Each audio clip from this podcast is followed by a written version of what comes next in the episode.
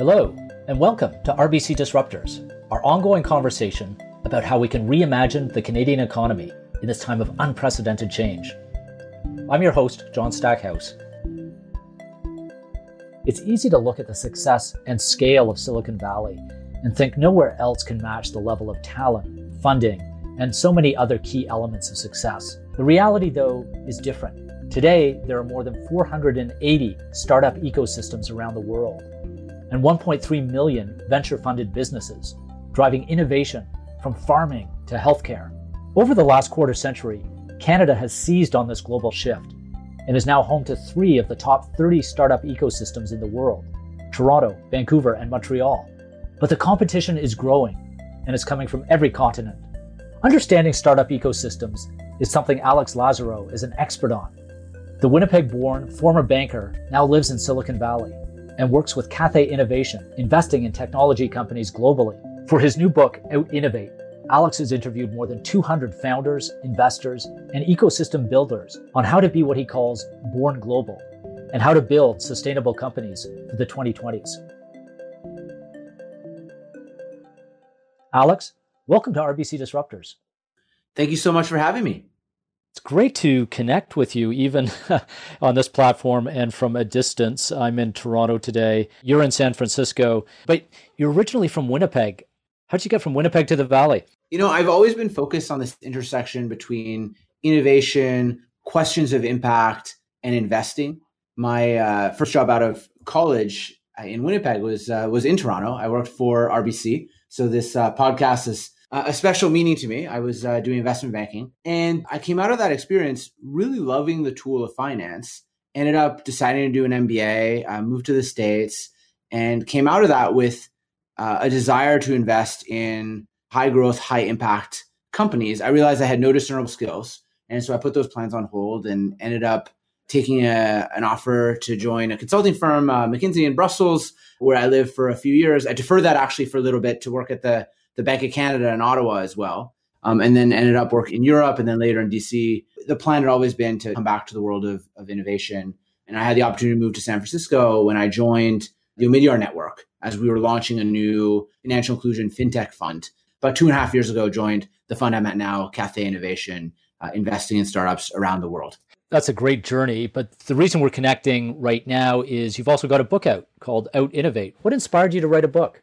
I've always had one foot in Silicon Valley where I live and one foot investing and supporting entrepreneurs around the world. And outside of work, I've been teaching entrepreneurship at the Middlebury Institute for International Studies, which is Middlebury College's graduate program in Monterey. And I was getting really frustrated that I kept wanting to assign my students books on innovation. And invariably, I felt like I had to contextualize what I was sharing with them with the reality of building startups in tougher ecosystems, ecosystems with less capital, less depth of trained startup human capital or that were more prone to macroeconomic shocks. And I believe that the best entrepreneurs operating in Winnipeg or Toronto or Amsterdam or Bangalore or Singapore have more in common with the best entrepreneurs operating in Sao Paulo than they do with those in San Francisco. And yet no one is telling their stories. And so I decided I would. I interviewed about 200 entrepreneurs from around the world, mostly folks that are leading some of the biggest businesses or have already scaled and exited. And tried to catalog what is, I believe, not only their pushing back of the Silicon Valley playbook, but in many ways the reinvention of a new innovation playbook for today's world of scaled global innovation. I want to ask you about innovation in so many different places, but let's start in the Valley because that remains the epicenter of so much. The US is just incredibly good at scaling. Let's start there. What do you find magical about the US approach to innovation and to scale? What's really interesting is that I believe that the model for innovation, in some ways, it wasn't even a US model. It's it's actually historically been highly concentrated in one region, right? Silicon Valley or perhaps the West Coast and a handful of other startup ecosystems, where there's a lot of these ingredients that are all present. There's a really strong talent ecosystem. There is a supportive ecosystem around that of corporates and universities. There's a bunch of scaled companies that have demonstrated the success of entrepreneurship and have created the next generation and trained them, et cetera. And there's this self-fulfilling wheel that has happened and, and that continues to create and support entrepreneurs. But I think what's really exciting is that that model is now becoming globalized. And we are seeing those same things starting to exist in ecosystems around the world. It has never been easier to start a startup. On the one hand, some of the infrastructure, like what Amazon Web Services provide, the ability to rent a supercomputer by the hour, or for the e-commerce world, what Shopify in Canada does to making it very easy to start a e-commerce business, or even to the culture of entrepreneurship and uh, the policy agenda run by governments are making it much easier to start startups everywhere. And so across the US, we're now seeing startup ecosystems pop up. Across Canada and across the world, there's over 480 startup ecosystems according to the Startup Genome, and over 1.3 million venture funded startups. So, what I think is the most exciting thing is there is this ecosystem that has succeeded in the Valley, but now we're seeing the beginnings and, in many cases, the maturation of that happening in many places elsewhere as well. And yeah, I love that stat uh, 1.3 million tech startups globally. I think you say in the book 480 tech hubs around the world. Where are the next valleys emerging fastest and how are they different? The first thing is, I think many of them will not be valleys. And I actually hope that in 10 years, we don't call things Silicon Valley X. I hope that we get rid of that language because I think what's going to happen is that different parts of the world are going to specialize and become world class at different types of innovation.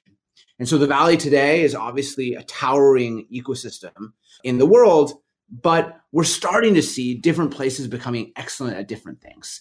And I think we're going to see an acceleration of that. So that's how it's going to play out. In some ways, the right analogy might be the auto industry. Think back 100 years. If you were an entrepreneur, what would you do? You would be founding a car business and you'd probably move to Detroit right? The technology of the day wasn't software, it was automobiles, and it equally promised to remake the modern world.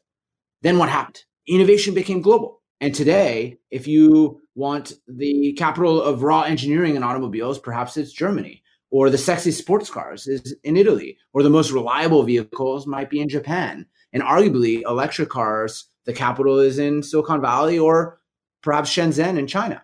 The same thing is going to happen to the world of innovation where the valley will continue to be a very relevant system and location, but places like Minneapolis that have a thriving healthcare ecosystem will become world class at those types of businesses. I believe that places like Toronto and Montreal are going to continue to become some of the best places in the world to do things like artificial intelligence, where there is a really strong ecosystem. So that's where I think the world is going. And do these ecosystems need to specialize in the way you laid out to be globally number one or two at one thing?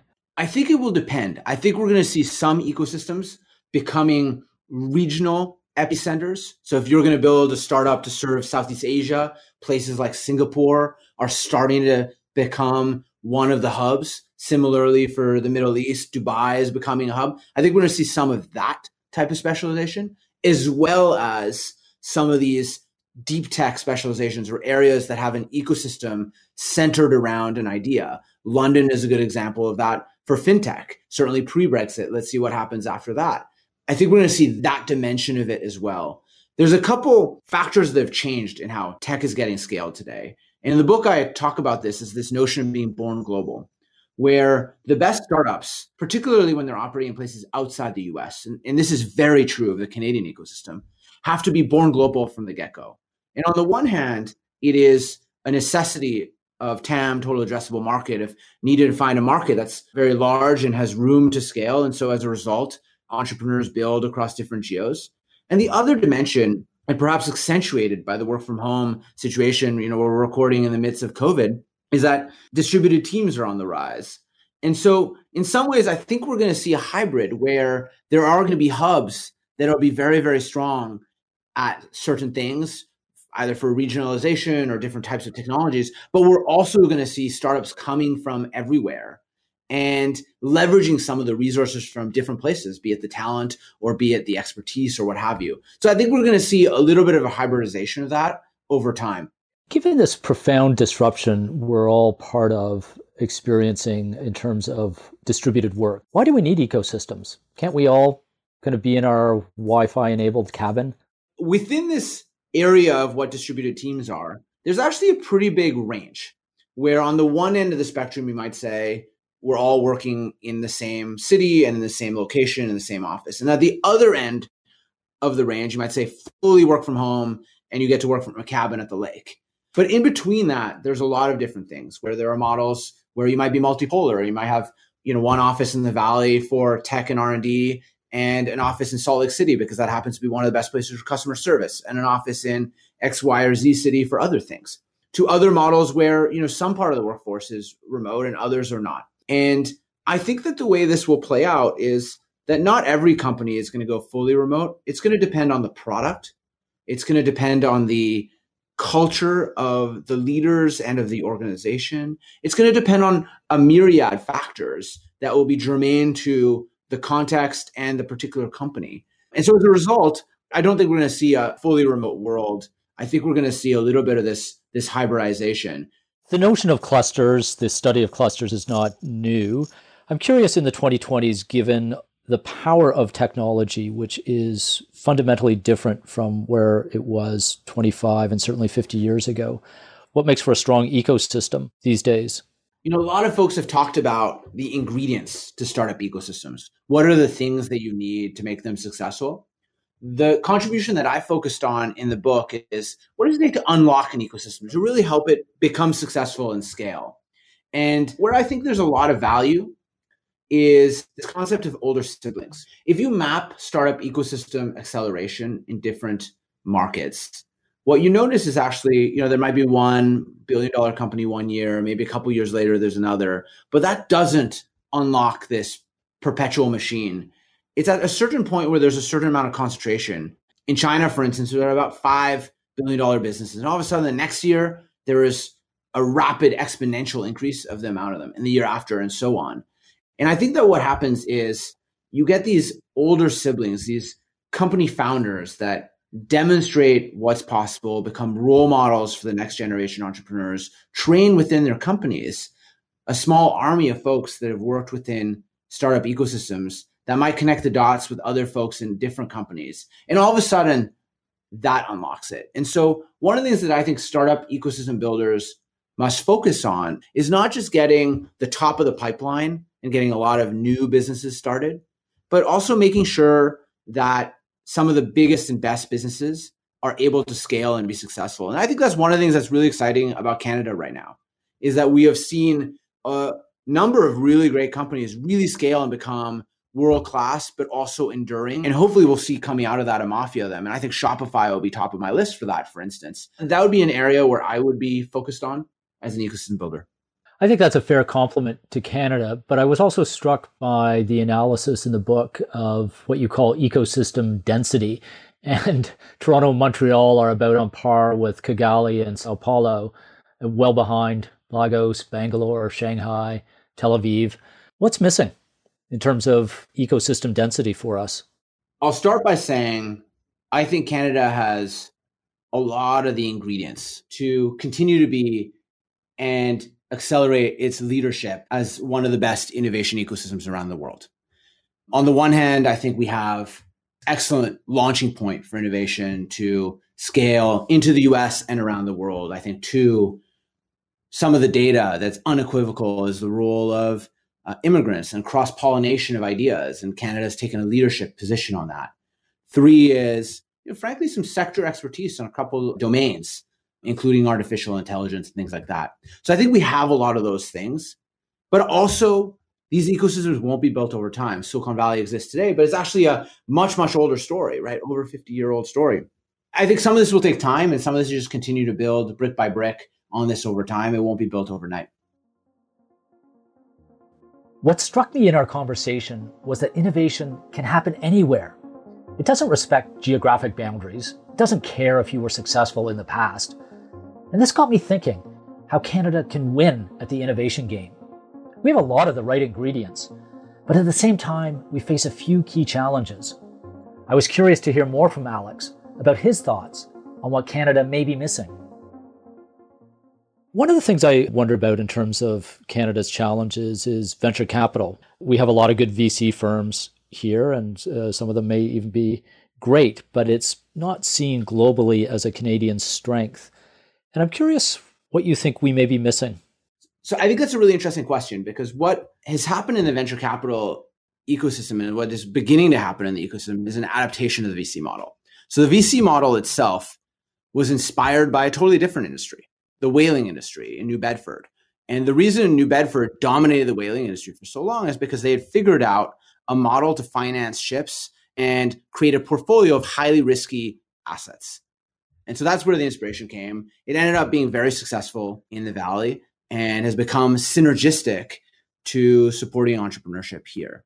What is playing out in the world right now is as the startup movement continues to globalize, right? 480 startup hubs, over a million startups, so too does the venture model need to also adapt and evolve to these different ecosystems. And I think that that's one of the things where Canada and other emerging startup ecosystems continue to be thoughtful on is how to take a leadership position. So, three areas where I think we're going to see some evolution of the VC model. The first is around the actual product itself. So, traditionally, VC inspired from the whaling industry, investing equity into startups. Another industry we might take inspiration from that also successfully supports high risk industries is the mining industry. And in that model, where Canada also has a really deep leadership, it's royalty payments that are taken. And that model could be adapted to something like revenue shares, which you could fund startups that don't necessarily have this winner takes all necessity to fund a portfolio of losses as well. You could actually support sales of thriving businesses that might just have different dynamics. And, and so we're going to see some adaptation there. I think second, I think we're seeing an adaptation of who are the players. The one model of what VC looks like and it's these VC funds. But in different ecosystems, for instance, in China, the role of corporates is much stronger, right? Corporate investors like Tencent and Alibaba don't just invest, but also offer the wealth and breadth of their ecosystems to help scale startups.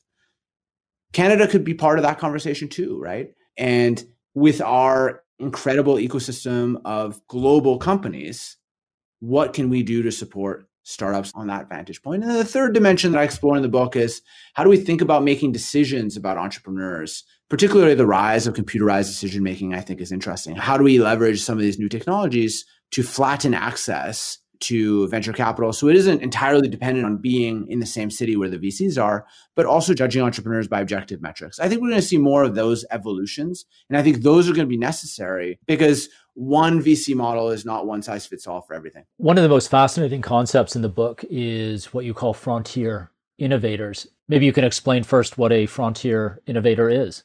The reason I call it the frontier is this notion of where the next wave of entrepreneurs are coming from. And if I was going to do a double click on that that was still a gross oversimplification, you might say, look, there might be two dimensions to it. The first is the market where the entrepreneurs are operating in. Are they developed markets versus developing?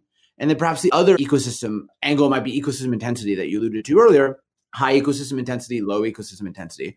Top right corner of that two by two matrix, you might say Silicon Valley is there, or perhaps a handful of other cities like Tel Aviv or London or others.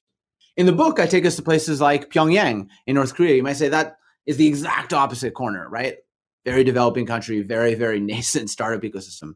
But in between there, there's a lot of differences. In places like Winnipeg, right, developed country, developing startup ecosystem versus Bangalore, developing country, but highly developed startup ecosystem. And in the book, I try to give examples of the extremes to really show the big differences, but also pull apart some of the nuances by looking at different ecosystems that might have things that look closer than the valley. So that's what I define as the frontier. And in the book, I talk about innovators a little bit more narrowly than just entrepreneurship in general, because I'm pretty focused on entrepreneurs of opportunity rather than necessity. So people that are choosing to be entrepreneurs rather than have to be. So take away the roadside vendor or that kind of thing. Second is entrepreneurs that are leveraging some type of business model or technological innovation. And third, entrepreneurs that have an ambition to scale their business as well. And so that's the area that I really focus on. Scaling is one of Canada's greatest challenges. We may be getting better at it. Shopify is certainly showing how to do it. What do you think are the most important ingredients for scaling? I would think about three of them. I think the first is the capital ecosystem to support the startup. And we talked a little bit about the VC model already, and I think that's an area where the Canadian ecosystem can continue to grow. I think, two, critically, is the team ecosystem. As you scale, you need to hire more and more folks. There's a survey of emerging market founders that was really interesting because it was in some of the toughest, least capital provided ecosystems in the world. And they said, What are your biggest pain points? And unsurprisingly, capital was one, but actually, team was right next to it. And it was the only one that increased over time. And then I think third is ecosystem around it that is supportive, that will work with entrepreneurs, regulation that will support it, those kind of things. You say something else that's really important about uh, frontier innovation, which is that frontier innovators are creators. You make the argument there's a difference between creators and disruptors. Creators are different. And I noted a line in the book that says creators don't create companies, they build industries. Tell us a bit more about what defines a creator versus an innovator or a disruptor. Yeah, in many ways, I think this is one of the critical areas in the book where before I even talk about how startups are founded, I think it's important to talk about what startups get founded. And this is this notion of being a creator versus disruptor. Around the world, the best entrepreneurs have this creators approach where they are looking instead of inefficient industries, they're looking to create industries, looking for areas where there are massive market gaps. And I define creators as people that are looking to offer a solution that wasn't previously available to the mass market. And this is backed up numerically. In the Valley, less than 20% of unicorns are in industries like healthcare, financial services, education, agriculture, and other of these critical businesses. But in many emerging startup ecosystems, the ratio is reversed. In sub Saharan Africa, for instance, it's over 60%. And so I might even humbly suggest that we might change the name of the podcast to RBC Creators. And this could be the first episode. This could be. We'll take that under advisement, as they say, but that, that isn't a bad idea. That's such an important point about the purpose of innovation as creation. One of the great, I think, frustrations generally in the world and probably in America with the Valley is that all this brain power, all this capital, all this creative drive for what? And the great projects of our time of changing the way we live, the way we consume, probably is going on elsewhere. Why is that? One of my hopes for what's going to come out of COVID and this particular time through this incredible tragedy is that it will lay bare some of the biggest challenges that we have in our society. Right? The fact in the US that there's 60 million Americans that don't have access to financial products or services, that there's 80 million Americans that have insufficient access to healthcare, those aren't new. But I think the crisis is laying bare those challenges in a way that we now better understand them and see them in many ways, not just as intractable problems, but as opportunities and markets that can be tackled and solved. And I think that's what we need is that as we reframe some of these challenges into opportunities, this will be where the best and greatest minds will focus. And you know, my advice to founders is if you're going to spend the next decade of your life tackling one problem, you might as well make it something that's going to have a lot of impact. You might as well look for and find and reframe these big challenges into opportunities. And, and I think that's what is going to give us an opportunity to, to support and promote this next generation of creators. Well, bookstores are slowly reopening, and I'm sure they'll be carrying out Innovate. And I hope people will have a chance to uh, not only read it, but discuss and debate and share the ideas and really push each other to not just innovate, but to out innovate. Alex, it's been great to uh, get to chat with you. Thank you for being part of RBC Disruptors. Thank you so much for having me. After speaking with Alex, I was left inspired about the potential of startups in the economic recovery. When I think about being born global and what that means for innovators and creators around the world, five concepts really stood out to me. Number one, innovation is more distributed than ever. What used to be concentrated in a select few locations is now possible anywhere, and our newly distributed economy will only accelerate that. With more than 480 startup hubs globally, the next billion dollar startup could come from anywhere. Number two, ideas are global. Gone are the days when only rich developed countries could capitalize on good ideas. New models of innovation focus on improvements and filling market gaps. This means more competition, but also more opportunity. Number three, frontier innovators will build the decade ahead. Too many startup ecosystems got used to the refrain, software is eating the world. A new crop of innovators is focused more on building new industries rather than gobbling up old ones with software. Hopefully, this means more innovators can focus even more on critical human problems like food supply, healthcare, and environmental sustainability. Number four, venture capital is due for a refresh. The original VC model was adapted from another business, and it worked well for a long time. But global capital flows have changed over the past quarter century, and Canadian entrepreneurs and investors need to shift too. This means finding new ways to bring risk capital to Canada and new ways to invest Canadian risk capital abroad. And number five, Canada can win only if we think globally. Canada is one of the most educated countries in the world, and we enjoy unparalleled market access, but we lack density at home. If we want to win, we have to address big global challenges and be unafraid to think of the whole world as our potential market. There's more opportunity than ever to create, innovate, and build. What used to be the domain of Silicon Valley is now growing everywhere well, this means there will be more competition for the best ideas to win. New shifts in access to capital, access to talent, and access to ecosystems everywhere opens up huge potential for solving some of humanity's biggest challenges. Thank you for listening to RBC Disruptors, our ongoing conversation about innovation and how we can reimagine the Canadian economy in this time of unprecedented change. If you like this episode, leave us a five star rating and review on Apple Podcasts, and chat with us on Twitter using the hashtag RBC Disruptors.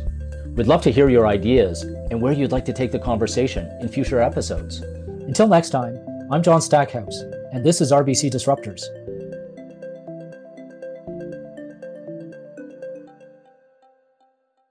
This episode was created by the RBC Thought Leadership Group and produced by Quill and Origins Media House. The content of this podcast was based on information available at the time of recording and should not be construed as a recommendation for any investment, product, service, or company.